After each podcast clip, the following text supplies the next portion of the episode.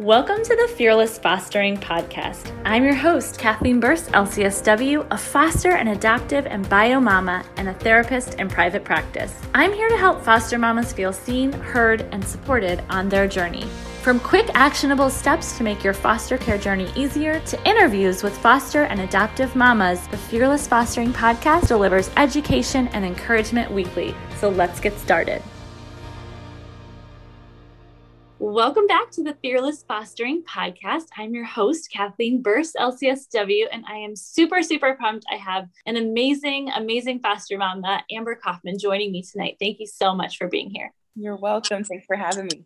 Yes. So, why don't you tell us a little bit about your family and just how you got to where you are today? Sure. So, um, we, my husband and I, have been married for 13 years. We kind of always knew we wanted a big family. He says that it was my idea. I say that it was a mutual thing. So, whatever. but we, about two years into our marriage, decided that we wanted to start having kids, adopting kids. We weren't quite sure which would happen first, but we were going for adoption and ended up fostering. Um, they talked us into it. There's like a magical thing that they do to you, I guess, but um, it happened. We got hooked, and it was the best decision we ever made. And fostering and adopting definitely happened first. We now have 10 children. Seven are adopted. Six of that seven are adopted out of foster care one is a private adoption, and then we have three that are still in foster care that we hope to adopt, and hopefully this summer. It's a long process, but we're we're getting there. All in all, we've had a total of 14 kids come through our home. It's been an amazing journey. We are finally learning what it means to kind of settle down and be a family of 12 right now. Yeah, it's it's we're coming to the end of our foster parent journey. In Ohio, they max you out at 10 so we're we're we are no longer able to foster. We I don't know if that if that's like they're laying us off or firing us or if we're retiring. like I don't know exactly what that what to say about that, but like we have to be done. mm-hmm. So it, it's it's an interesting feeling to just be you know a family and not have to live in that constant state of you know our family could change at any minute, like how we've been living for the past ten years. So it's good. We're we're adapting it's a good change.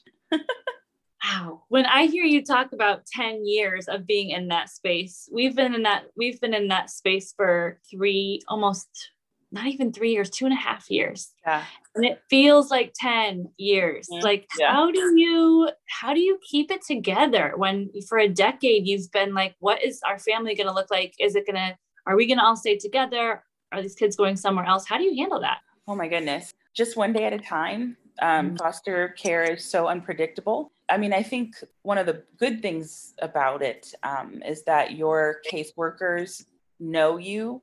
If, if you're lucky enough to keep the same caseworker throughout your journey, we we were blessed to keep our caseworker what like nine years out of the ten I think that we've been doing it and they she knew us very well so she and we knew i mean you know you can write on you can do the the little checklists and things in in your training but we knew that we wanted to foster to adopt. So they didn't really call us for the cases that were like weekend placements or temporary placements because they knew our goal was to adopt. So, but you know, that doesn't mean anything. Anything can happen. We just knew that we had to take it one day at a time. And we just knew that our job, no matter what, because we are totally for reunification, four of our kiddos have been reunified, and that is amazing and a blessing. And we totally support that. So while they were in our home, we knew that our job, no matter what the outcome, was to love them and to um, be there for them and to be, you know, the family that they needed at the time, to be the mom and the dad that they needed at the time. And there's nothing wrong with that. But I personally could not think too far into the future because then I would start to worry and wonder and all the what ifs and and all of that. I really had to to focus what was in, on what was in front of me and just take it one day at a time. Today they're here. Today I'm going to love them the best I can. So mm that's kind of how I try to get through it.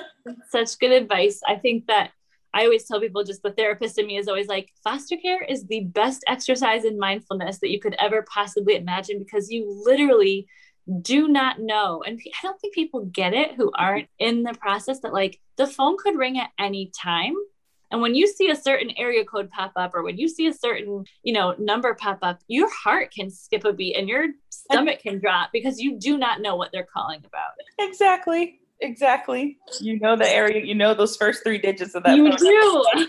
Oh gosh. should I take this call or should I not? I know. Exactly. exactly. Okay, so 10 children right now. Mm-hmm. When you go places or or when you I mean, when people hear about your family, are they like, I mean, obviously 10 children is more than the American typical like 2.5 white, white picket fence deal. Yeah. But yeah. 10 kids, you know, from foster care and adoption, what do people say? Well, how do people respond? Oh, when we tell them we have 10 kids? Mm-hmm. Um, um, mostly like a lot of times they they're like, oh, cool. And then they're like, wait, 10. Like they they don't it doesn't compute right away.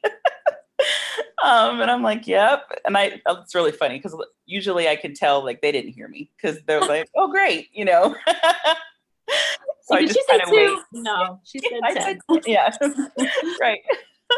um, so those those are funny reactions. Well, we get you know, birth them all, or are they all yours, or are some his? We get a lot of that you know, and some people are like, that's amazing. Wow, congratulations. Or, you know, you have your hands full, the typical responses. And then we'll get some rude comments, but, you know, people are people.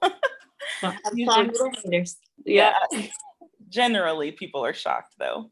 They express yeah. in different ways. And it's really funny to kind of oh to kind of watch. Well, that's how I even like came across you and I'm so glad I did was on Instagram and you just mm-hmm. do the funniest funniest reels. Like I definitely want people to be able to connect with you at the end of this. So I want to make sure that we tell them where to find you and things. I love your humor. I love how you take it all in stride. Like it's just such a gift to be able to connect with another foster mama who like is bringing some levity to all of this because it oh. can feel so heavy, you know, and lonely. Oh, right. That's, I just, yeah, I, I just, it's hard to speak out about it, especially when you're walking through it because you feel like nobody will get it you feel like nobody will really understand and when do you have time to like talk to anybody anyway because you're so busy and it doesn't matter how many kids you have especially well, i shouldn't say especially in foster care it doesn't matter how many kids you have however fostering is another area all in all in its own so mm. i just i took to social media because I just felt like, you know what, there's got to be people out there who feel like this, who can relate to this, you know? And yeah, I trying to be open and honest and hopefully people who are thinking about it i get a lot of messages from people who are thinking about it it helps them you know uh, mm-hmm. uh, kind of get a peek into what it's like you know mm-hmm. everybody's story is different but yeah and i think that's one of the cool things about you know sharing on social media and that's one of the reasons why i decided i just want to really focus in on supporting foster moms because you are so right. It can feel so lonely. It can feel like, am I allowed to say this? Am I allowed to feel this way? Right. And it's like, yeah, we're allowed to have every single emotion that, you know, comes through us and we're allowed to express it too. And so if someone doesn't understand who's outside of the fostering process, cool. But we have other people, we have other moms and other families who are right. going through it. They know what it's like. And I really have appreciated that about the social media side of things too. That's- so when someone messages you and is like, Amber, like I'm thinking about foster care, I'm not really sure. What do you tell them? Like, what do you kind of, how do you encourage them or advise them? I usually tell them if you're thinking about it, then you you probably should just do it. That's mm-hmm. usually my advice because it's not something. It's like I don't want to say it's like a black or white thing. I I mean it's never really. It's not. It's such. How do you explain it? If you have a desire in your heart, any kind of desire, to fo- specifically foster and adopt, or just foster or just adopt children, it's more than just a little bit, nine times out of 10. I think it may feel like a little bit to some people because fear can be such a big hindrance and a, a huge block in that journey. And my goal most of the time is just to squash the fear. Like, even if it's like, look at my page, like, it, whatever you need to do, it, like, this stuff really happens. This is true. This is true. This is true. This isn't true. But look at like look at me if, if anything like once you're in it you're just like well gotta do this again gotta do this again that hurt but i'm doing this again like helping people helping children and then like knowing that your love can change the life of a of another human being that really just gives you the kick in the butt that you need. Mm-hmm. It's not always, it's not about us really. It's about what we have to give to these kids. And if anybody has a small inkling or desire to want to do that, bro, like you should probably just do it. And you have nothing to lose. And that's what I usually tell them too like, just go take the classes. You have total control. I think people think that they, once they ask or sign up or take classes that their life is over and it's it's you know that's it you know that's not true like you have total control over what you do or do not do you take the classes you get educated learn some things and then decide you know you may mm-hmm. not it may not be for you and that's okay but at least you're more knowledgeable about it and you know kind of how to go about supporting the community supporting the children, supporting foster families. There's been people who have messaged me about, you know, I don't think I'm supposed to foster, but how can I support foster families? My husband always says, feed them and babysit for them. Amen, brother. and a lot of people are so happy to do that. Mm-hmm. And that's great. That is helping. That is being involved.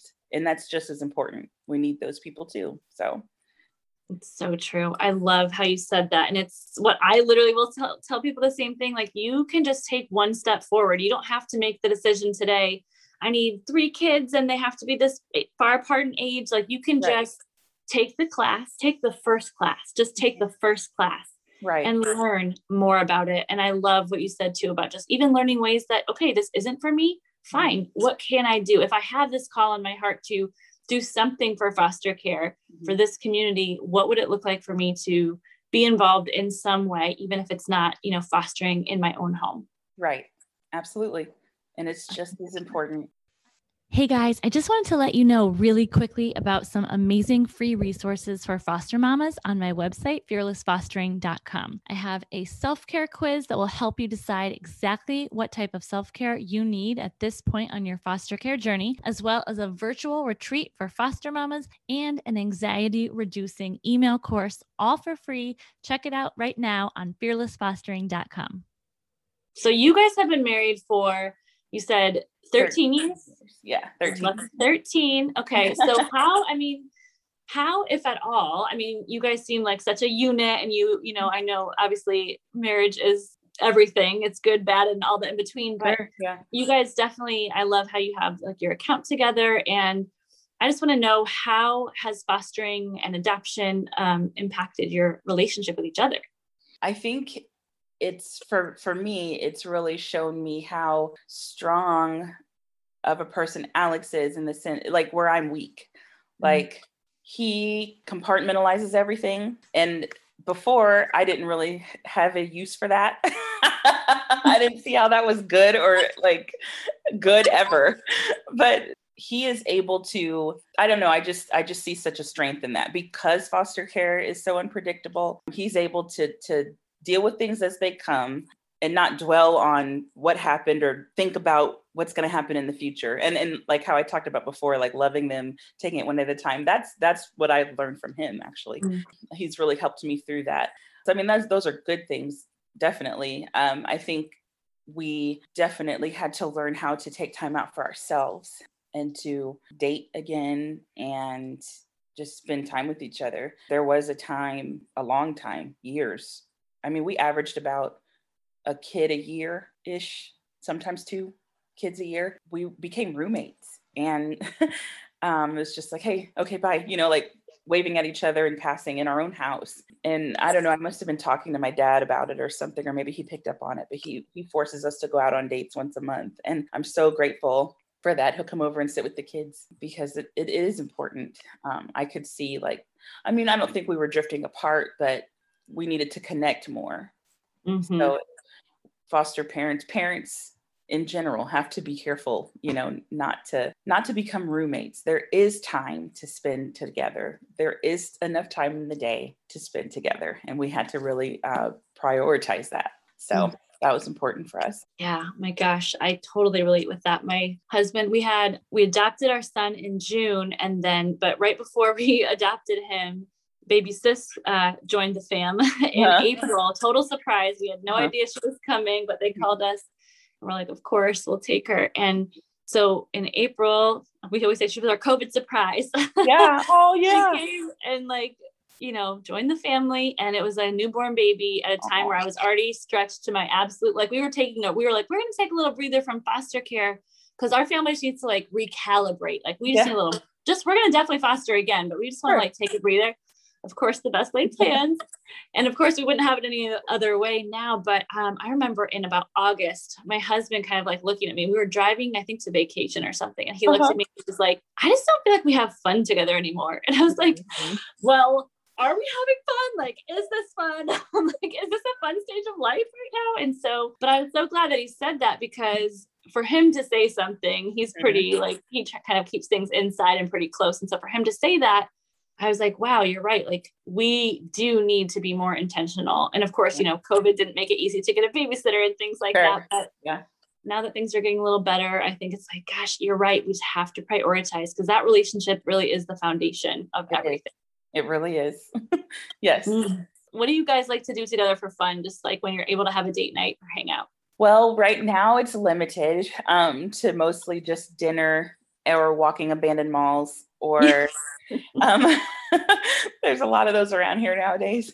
If we could get out during the day, um, we both love museums and things like that. Right now, we try so hard to make it as easy as possible for whoever's watching the kids. So we usually have the whoever's going to watch them come over either just after dinner or just before bed so we can like have them ready and they we can put them down for bed or whatever so it's like eight o'clock before we leave the house and we're exhausted and the only thing to do is eat and walk abandoned malls so right now that's what we do but yeah other than that we love museums and we'll try we've tried to do an overnight you know at some hotel somewhere i think our 10 year anniversary we had it all planned out it was more than a night. I think it was two nights, maybe three nights. We were very excited. And our little daughter joined the party.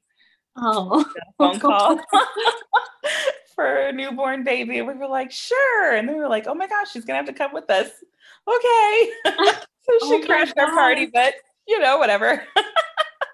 wow. And how do you guys make the decision? Like, how are you like, yeah, like we're ready to have another child in this family? Like, how do you decide that? Or are you just like, yes, let's do this? Like every call you get. we just we talked before before probably during training and we we agreed that any phone call that came through we took that as like god placing that in our path and so that but that's like that's not for everybody but that was just something we felt Mm.